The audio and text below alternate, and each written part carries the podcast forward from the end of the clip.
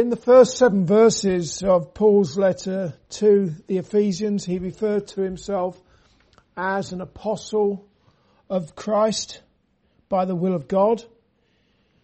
It was pointed out to you that modern day apostles are false. They are appointed, self-appointed apostles, or else they're appointed by others according to the will of man. Paul described the Ephesians, and by extension all born again Christians, as saints.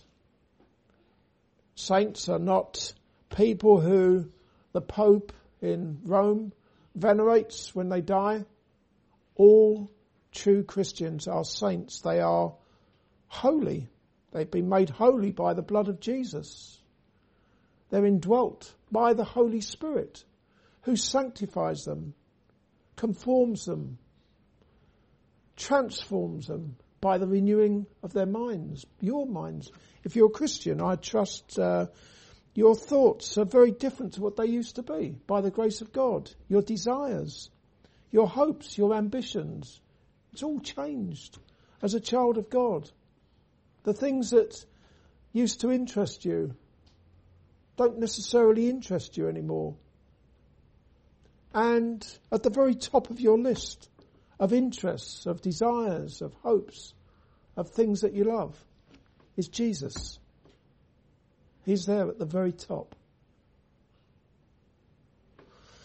And you're a saint. If that is you, you are a saint. You are someone who trusts in Jesus as your saviour from sin. And such people are blessed with not one or two blessings, not even quite a few blessings, but all spiritual blessings in heavenly places in Christ Jesus. We briefly looked at Psalm one hundred three, where David, speaking to his own soul, enumerated some of his spiritual blessings. And it was seen that the first on the list was the forgiveness of all his sins. We have all spiritual blessings, and all our sins are forgiven. When a hell-deserving sinner has forgiveness of all his sins, past, present and future, he most certainly is blessed in Christ Jesus. And there are people who struggle with this truth that the Christian is forgiven all his sins. And they might say that you're forgiven all the sins up to and including when you first trusted in Christ. And from then on, you have to do your very best as a Christian not to disobey God. And, and we do do things wrong. I certainly do anyway. But all means all. Even in the next second, second after that, second after that, you will sin in your thoughts, if not in your words or your deeds. And of necessity, the blood of Jesus Christ cleanses you from all your sins.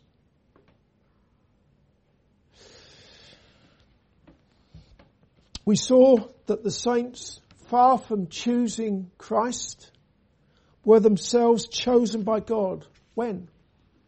When you were first saved? Is that when God chose you? He perhaps looked down from heaven and thought, well, there goes a, a champion. I better save that one. Not at all.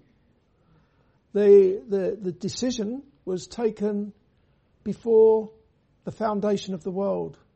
Long before God said, let there be light. If you're a Christian, God chose you. Before you were conceived, before you were born, before you even did anything good or bad, God chose you to be holy and without blame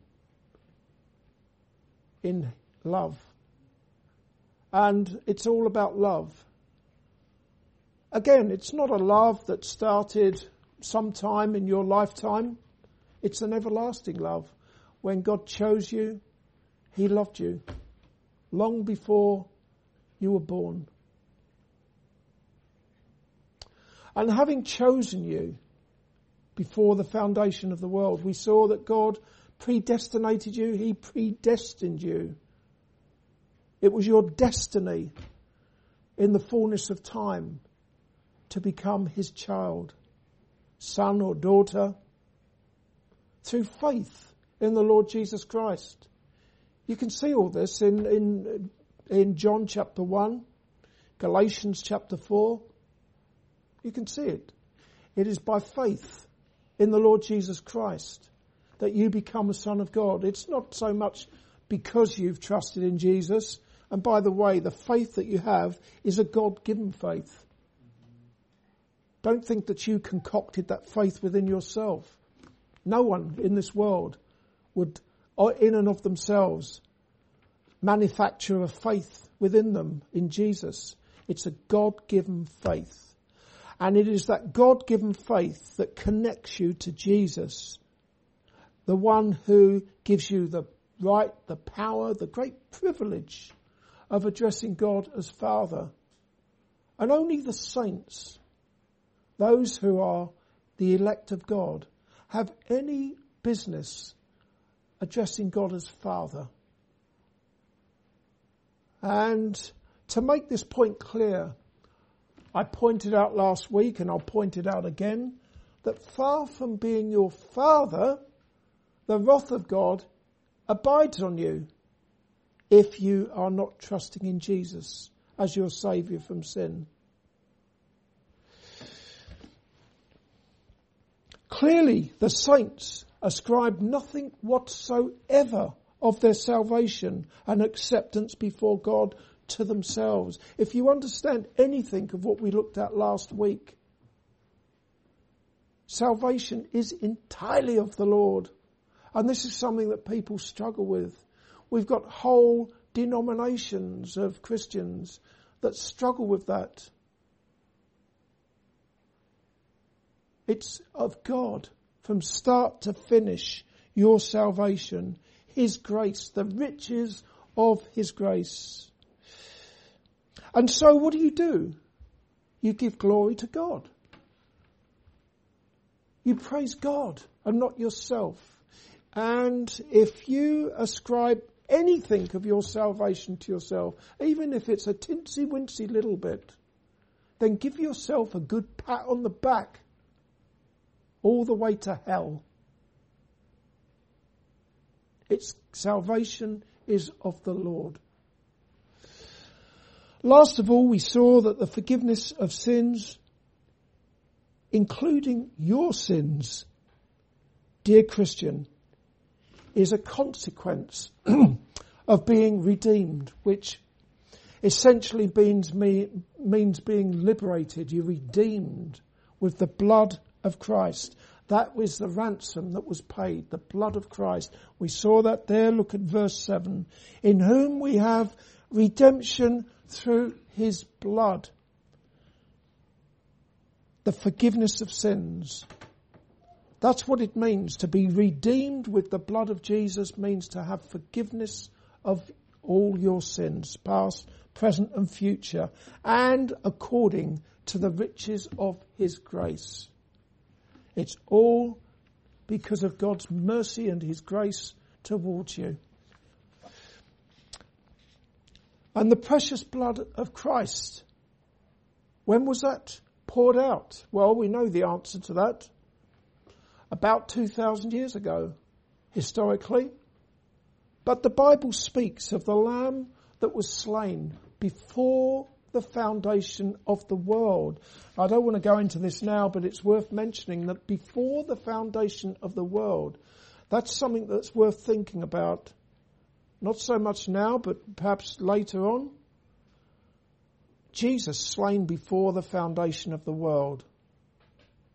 Before Adam and Eve came into this world, before that first act of disobedience in the garden, the Lamb was slain.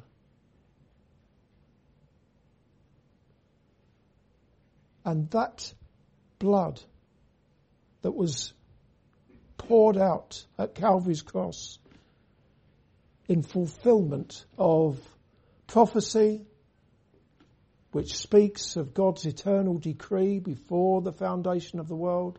It is that blood that cleanses you and makes you, gives you clean hands and a pure heart, clean inside and out, and fit to ascend the hill of the Lord and to enter into his presence, as always clothed in Christ. I hope I'm doing a reasonable job of pointing out to you that it is all of Jesus, all of God, and nothing of ourselves. And that is a wonderful thing, dear people, and I'm already off track with what I was going to talk about today, but quite frankly, I don't care. And I'll forget what I'm supposed to be talking about in a minute. But if nothing else, you need to recognize that, that it is all of God and his love towards you, an everlasting love. Yeah, and if you appreciate that, if you can really, really understand that, then you are someone who can begin to praise and worship God as you ought to. Because, looking at the other side of it, the flip side, if you are still holding something for yourself in all of this salvation, ascribing something to yourself, your praise will be far from perfect. Not that your praise as uh, will ever be perfect, this side of eternity anyway, but you can only really praise God when you give him, not that we can give him anything, but I think you know what I mean, when you give him all the glory for the great things he has done, not holding back, not holding anything for yourselves. And I'm saying that because I know that there are many Christians, perhaps, I don't know this for a fact, possibly the majority of Christians in this world who really don't see that. And that's because there's that thing called pride that still lurks within us. And because of that pride, we do have to blow our own trumpet. Far better if you don't blow your own trumpet and, uh, and you just sing your praises to God. Let's move on now. We're, we're continuing in, from verse eight in Ephesians chapter one, where it is written, "Wherein he have abounded towards us in all wisdom and prudence."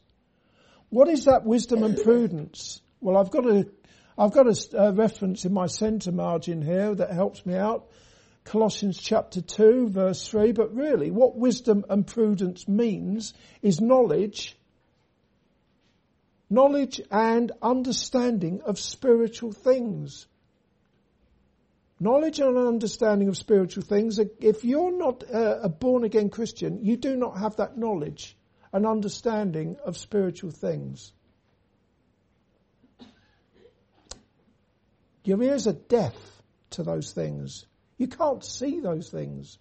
Think of um, Lydia in Acts of the Apostles. What happened there? The Lord opened her heart to attend to what the Apostle Paul was saying. She became someone who was given wisdom and prudence, knowledge. She was able to know and understand spiritual things. The natural man, the unregenerate man, does not understand spiritual things. We've seen this, uh, if you were here last Sunday evening, looking at the parable of the soils. And Jesus says very clearly that, that, uh, that people need to have their ears opened, their eyes opened, to understand spiritual truth. Otherwise they never really get beyond the earthly story. They never really understand the spiritual meaning of the parables. But more widely, that that that refers to things generally, spiritual things. You need to be a spiritual person, a saint, someone who's trusting in Christ, someone who's been born again. So wherein he, that's God, have abounded toward us in all wisdom and prudence. Look at verse nine. Having made known unto us the mystery of his will, according to his good pleasure, which he have purposed in himself. Quite deliberate there. The emphasis on the his, and then another his, and he. It's all about God, isn't it? That verse nine. What God has done. He hath made known unto us the mystery of his will. If something is a mystery, then it is hidden, or it is a secret thing. That's what a mystery is. The thing spoken of, that it was hidden, but is now revealed, it's not the gospel of Christ. You might think it is, but think about it. The gospel of Christ, we can see it in the Old Testament, very clearly, in fact, in certain passages of the Old Testament. You have a look at Psalm twenty-two, for example, where the psalmist speaks about, they pierced my hands and my feet. He was speaking about Jesus. Or look at Isaiah fifty-three. He was wounded for our transgressions, bruised for our iniquities. The chastisement of our peace was upon him. With his stripes we are healed. Doesn't get more gospelly than that, does it? He have laid on him, the Lord have laid on him the iniquity of us all. It's pure gospel, that. So the gospel has always been there. But what I've just said to you there, Psalm twenty-two, Isaiah fifty-three, and many other verses in the Old Testament that have clear gospel messages. That was the preserve of the Jews of old, initially. They were the custodians of the Old Testament scriptures. They had the gospel there, not just in the prophecies, but also in their law, and all the sacrifices that they were instructed to do, the, the animal sacrifices, they all pointed to the cross of Jesus. They all spoke about the an ultimate fulfillment in Christ, the Lamb of God. And then when Jesus came into the world, there was that fulfillment of all that we see in the Old Testament. And John the Baptist said, behold, the Lamb of God, which taketh away the sin of the world. Ah, there you have it. All the animal sacrifices pointed to Jesus, the Lamb of God, which taketh away the sin of the world. So it's not as if people were in darkness in the Old Testament times, and they weren't, because Jews were being saved. There always has been a remnant of believing Jews, for example, and not just Jews either. There were Gentiles who came to faith, a real faith in God and in the Christ who was to come into the world. Not many, though. I don't know how many. I've no idea. But clearly not many. But then, about two thousand years ago, when the Son of God came down from heaven, took upon himself flesh, and light came into the world. And so the gospel message was reached the whole world. It wasn't just the preserve of the Jews anymore and one or two others. What is it that Jesus said to his disciples after he had paid the price for sin, and he gave them a commission? And he said, all power is given unto me in heaven and in earth. Go ye therefore and make disciples of all nations. See, the gospel net has been opened to catch people from all over the world, baptizing them in the name of the Father and of the Son and of the Holy Ghost. The fact that the gospel was never meant to be forever more than the preserve of the Jews only can be clearly seen in John chapter three, verse sixteen, where it is written, I'm sure this is one we all know, for God so loved the world, not just the Jews, God so loved the world that he gave his only begotten Son, that whosoever believeth in him should not perish, but have everlasting life. For God sent not his Son into the world to condemn the world, but that the world through him might be saved. God gave and sent, sent and gave his only begotten Son for the world, all who believe. And if you've understood and not already forgotten what we've looked through last week, the world means all those who would come to faith, the elect, the ones who are loved with an everlasting love. Never lose sight of that. The world most certainly doesn't mean people who reject Christ now and go to their grave rejecting Christ. Jesus did not lay down his life for them.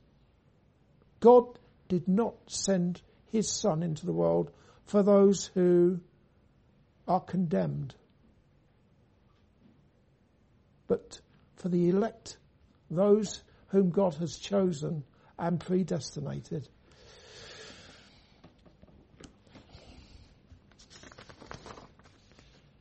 Even now, the fact is that even though the gospel of Christ is being proclaimed worldwide, and it is, isn't it? Uh, not just in churches, but you go on the internet. Everybody in the world has access to the gospel. Even so, most people in the world will never believe. They will never be saved, even if they hear it a thousand times. For it is given by God that only his elect will hear, believe, and be everlastingly saved. And this is all in accordance with God's good pleasure. And people might say to me, well, what about those people who don't have access to computers? So primitive tribes, maybe, I don't know, somewhere in Papua New Guinea. Someone who's never had access to a computer, never seen a Bible, the missionaries have never reached them, they've never heard about Jesus. What about them? Are you saying that they won't be going to heaven? Well, all I can do is repeat what I've already said here, that God has an elect. And in the in the in the fullness of time, the elect come to faith in Jesus. That's what I know from the scriptures. So it doesn't really matter where you are in the world. It doesn't really matter what your circumstances are. God arranges things. He is in control of everything.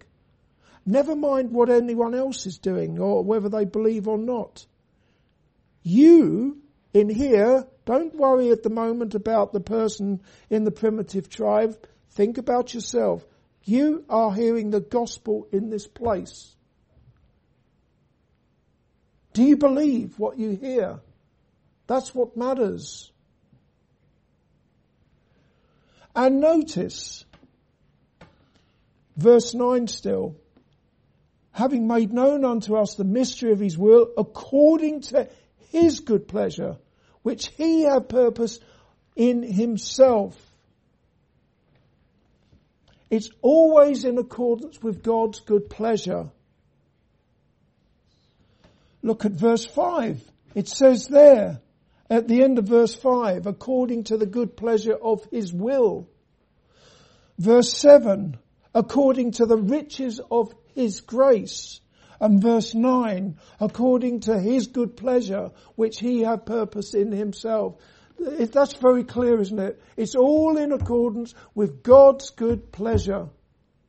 Again, look at the flip side of that. It's nothing to do with how wonderful you may think you are. It's God's good pleasure. In verse ten, we get to see what God's good pleasure, which he hath purposed in himself, is. Let's have a look at verse ten. That in the dispensation of the fullness of times, he might gather together in one all things in Christ. This is God's good pleasure, to gather all things in Christ, both which are in heaven and which are on earth, even in him, or in him. The dispensation of the fullness of time is the time between the first and the second coming of Jesus. It spans from when he came down from heaven as a suffering servant, and in particular when he became obedient unto the death of the cross. That span reaches to when he will come again in judgment at the end of the world. That is the fullness of times. The last days, it's also spoken of. We're in the last days now. The gospel age, between the first and the second coming of Christ. And he will come again with power, in glory, to judge the living and the dead. During this period of time,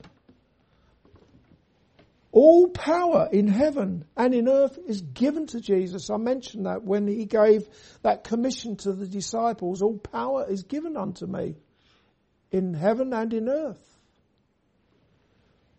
Given by his Father, which means that everything is in subjection to Christ. For most people in the world, at the very most, Jesus was what?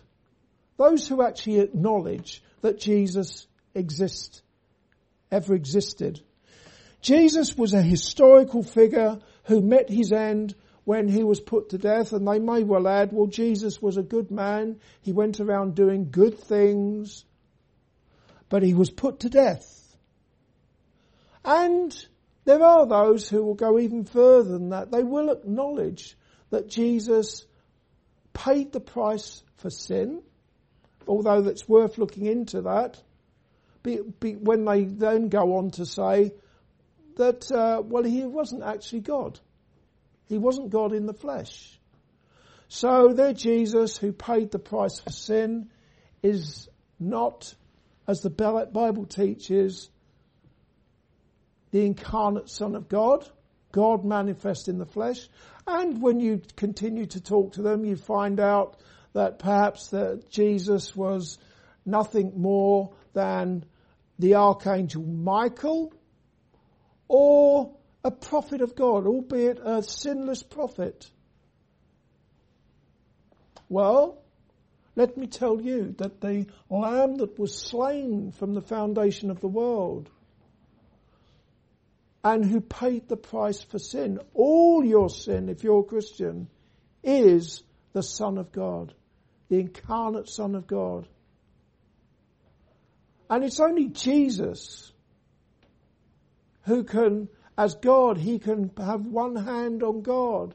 As man, he can have one hand on man and bring God and man together, recon- reconciling men, women, boys and girls to a holy and righteous God. Not an angel, not a prophet, but God manifest in the flesh.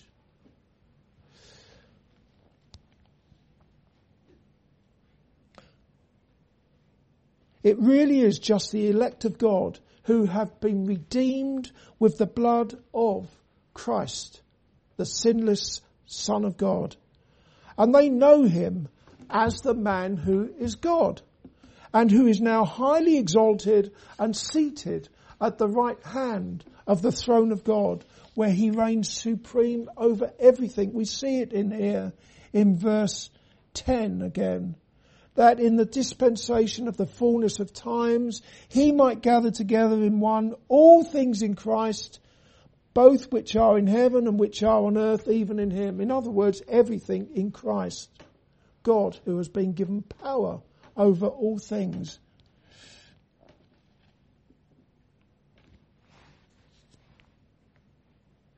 And he reigns supreme, having paid the price for sins with his own precious blood. I, for one, having been chosen by God for salvation, thank God that despite all the evil that is being per, uh, perpetrated in this wicked world, this by rulers who legislate. What do, let's just take our island. What have they done here? Our rulers, those who have authority over us. Well, okay, where do we start?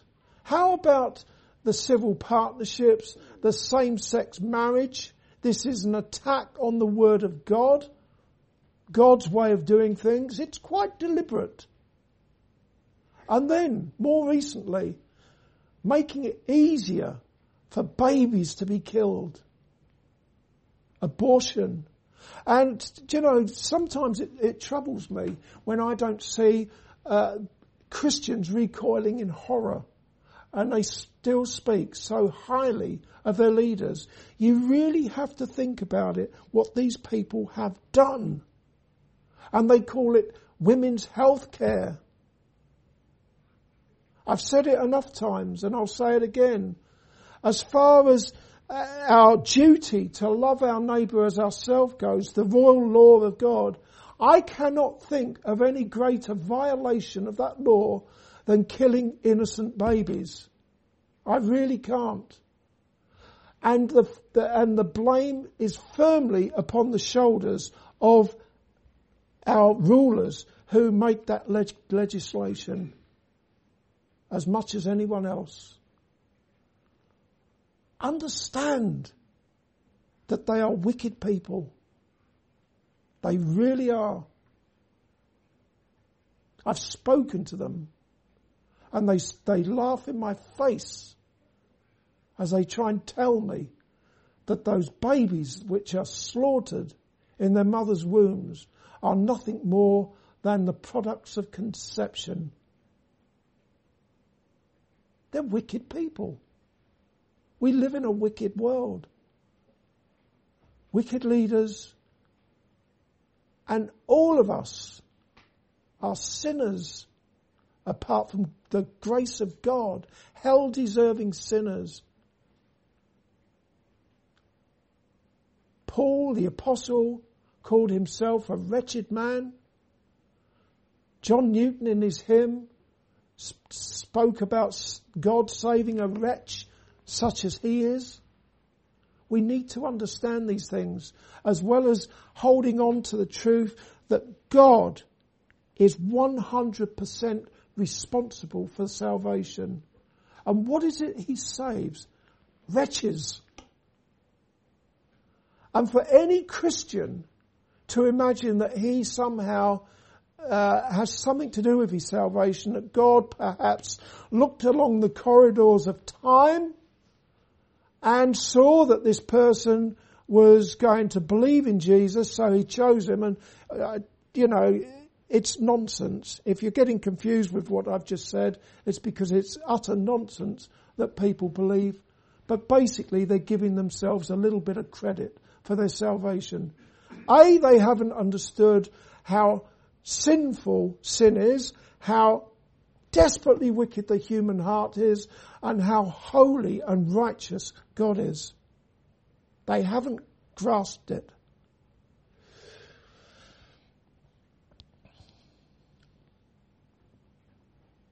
But this is how it is. This is the world we live in, and we thank God for his goodness towards us if we are saved by his grace through faith in the Lord Jesus Christ. And it's a it's an it's a wonderful thing to know that Jesus is in control of everything. I, I want to speak more about this, but I'll wait, because the, the opportunity will come when we reach the end of this chapter to speak more about just how much Jesus is in control of everything that goes on in this world and beyond. And if you're a saint trusting in him, how wonderful that is, to think that your Saviour, the one who laid down his life on the cross, is in charge. He's in control of everything. How wonderful that is. Let's have a look at verses eleven to fourteen. In whom also we have obtained an inheritance, being predestinated. We've had that word already, haven't we, somewhere? Verse five.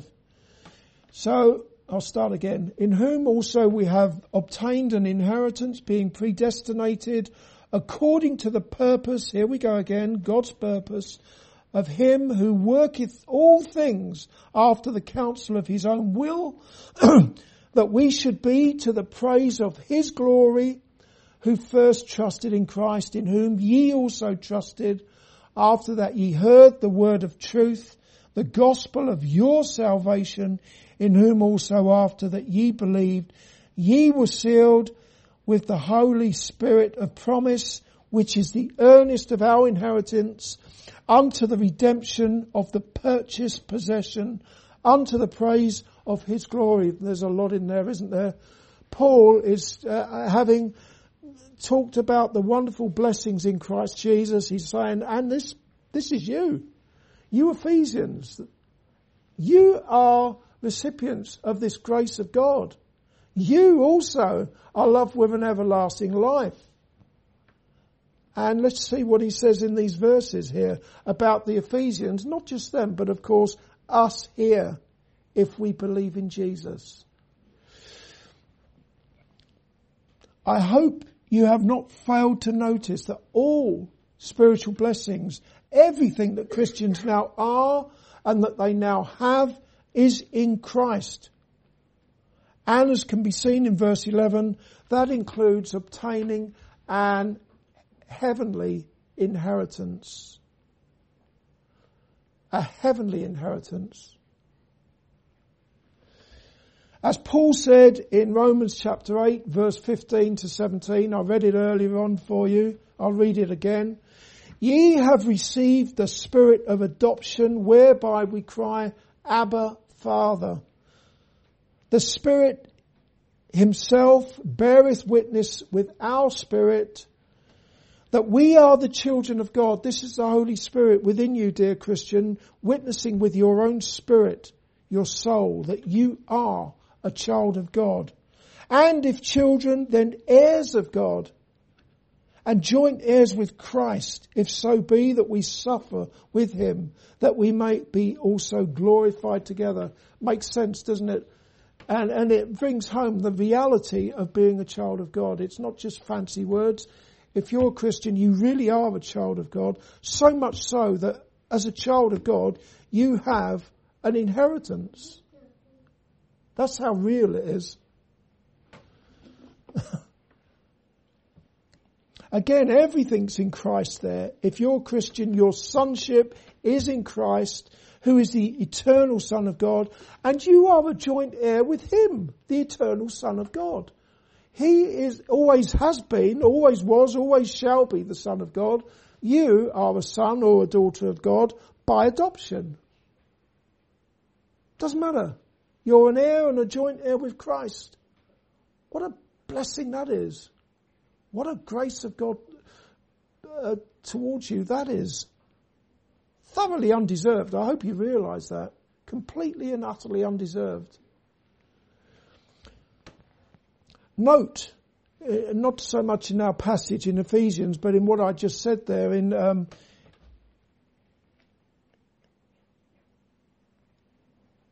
yeah, what I just said in Romans, that your heirship is seen in your present sufferings.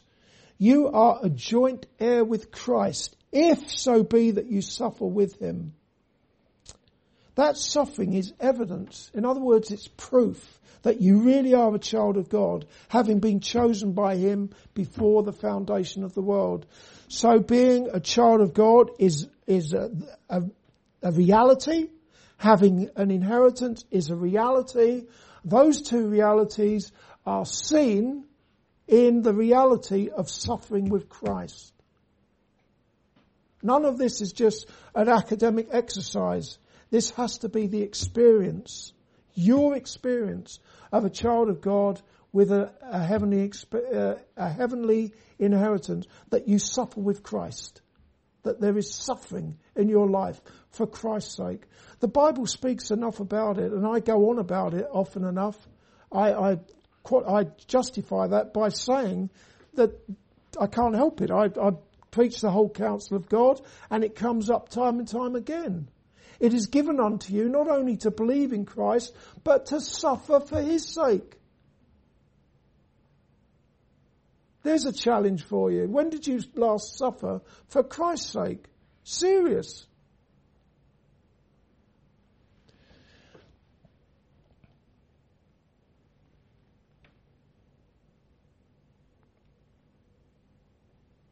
As for what your inheritance is, you are an heir of God.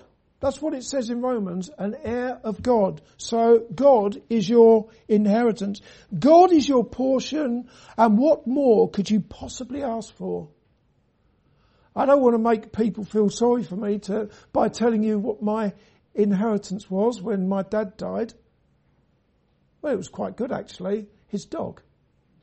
I couldn't have asked for more. A beautiful creature, and I had some lovely years with that animal. But that was it. Nothing against the dog, but that really was it. Um, but if you're a Christian, a saint, you're, you are an heir of God. I like what the Bible commentator Robert Haldane said. He said, God is the portion of his people, and in him, who is the possessor of heaven and earth, they are heirs of all things.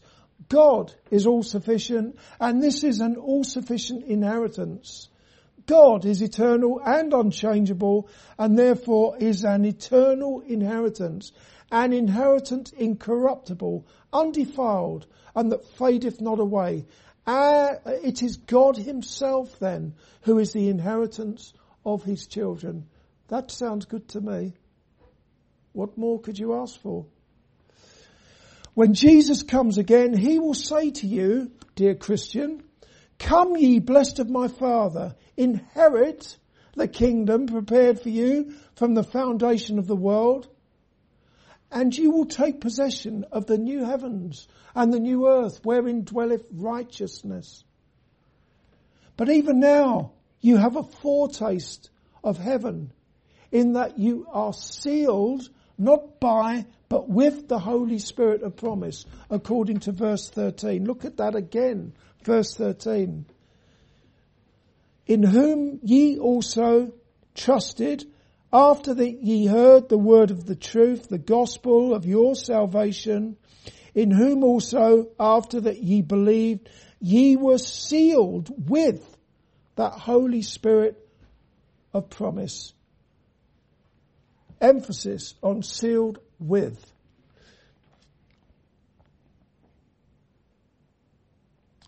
What does it mean to be sealed with that Holy Spirit of promise? What does it mean to be sealed with God, the Holy Spirit?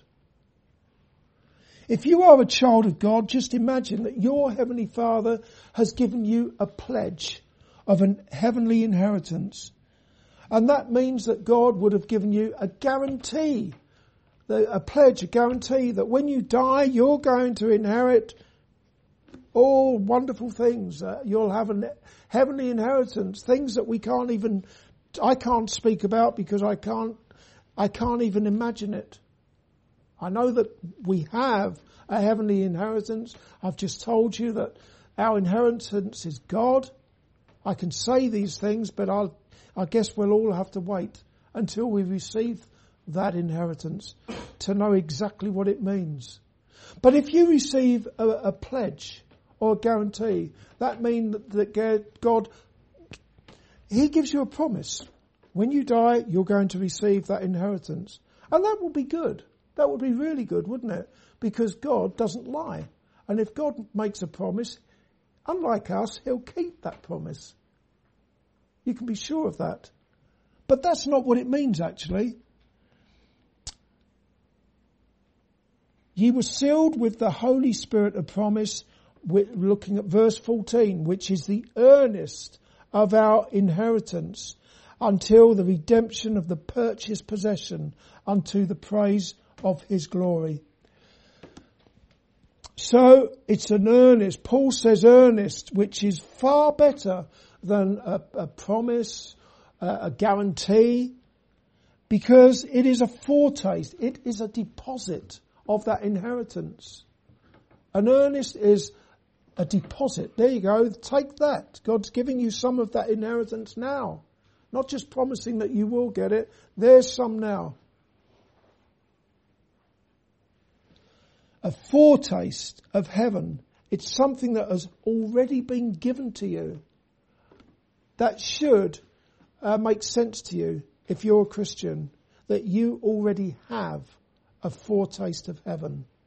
How can you know that you have a foretaste of heaven, the earnest of that um, heavenly inheritance? Presumably you look heavenwards. You don't, you, your head's not in the clouds all the time, but you do think of heavenly things. You want to be there. You really, really do want to be there with Jesus. That's your heart's desire, to go and be with Jesus, where he is, and behold his glory. The glory of the, the one who loved you and gave himself for you at the cross.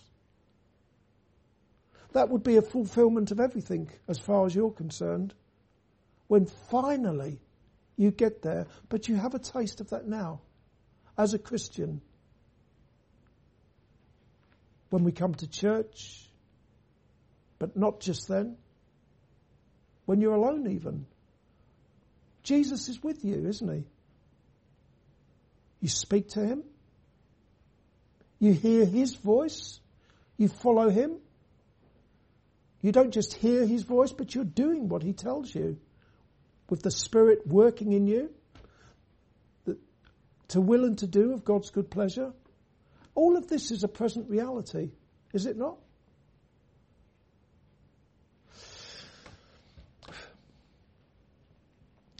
You're not interested in building for yourself a, an earthly mansion, building an empire for yourself. You know that Jesus has gone to prepare a heavenly mansion for you. That's, that's more than enough, isn't it? Or at least it ought to be. You rejoice and praise God because by the grace of God, you, I'm, I'm still speaking present tense here, you have the boldness, the liberty to enter into the holiest, to heaven itself, by the blood of Jesus, by a new and living way, which he hath consecrated for you through the veil. The, the veil or the curtain has been opened wide, and you have the liberty, the holy boldness to enter through that curtain into the holiest, which is his flesh, this new and living way. And this is present tense.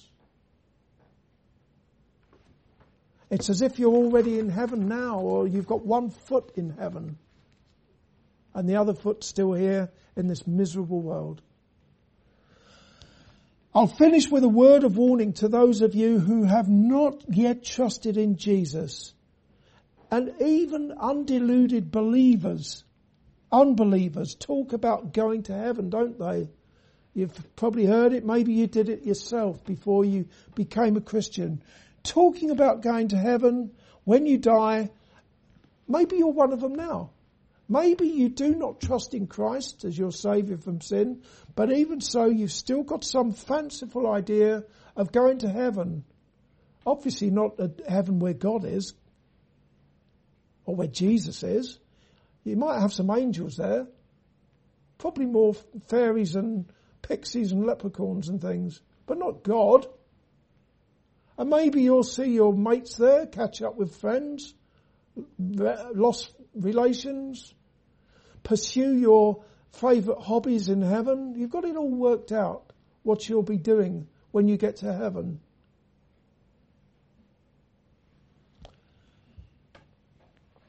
Let me tell you that far from having an in, a heavenly inheritance, be warned that when Jesus comes again in judgment, he will say to you who are not trusting in him, "Depart from me, ye cursed, into everlasting fire, prepared for the devil and his angels." That is your inheritance. Therefore, show repentance towards God and faith in the Lord Jesus Christ, and know with an absolute certainty that can only come through being sealed with that Holy Spirit of promise, that you really are an heir of God and a joint heir with Christ, Jesus, your Lord, your Saviour. Amen.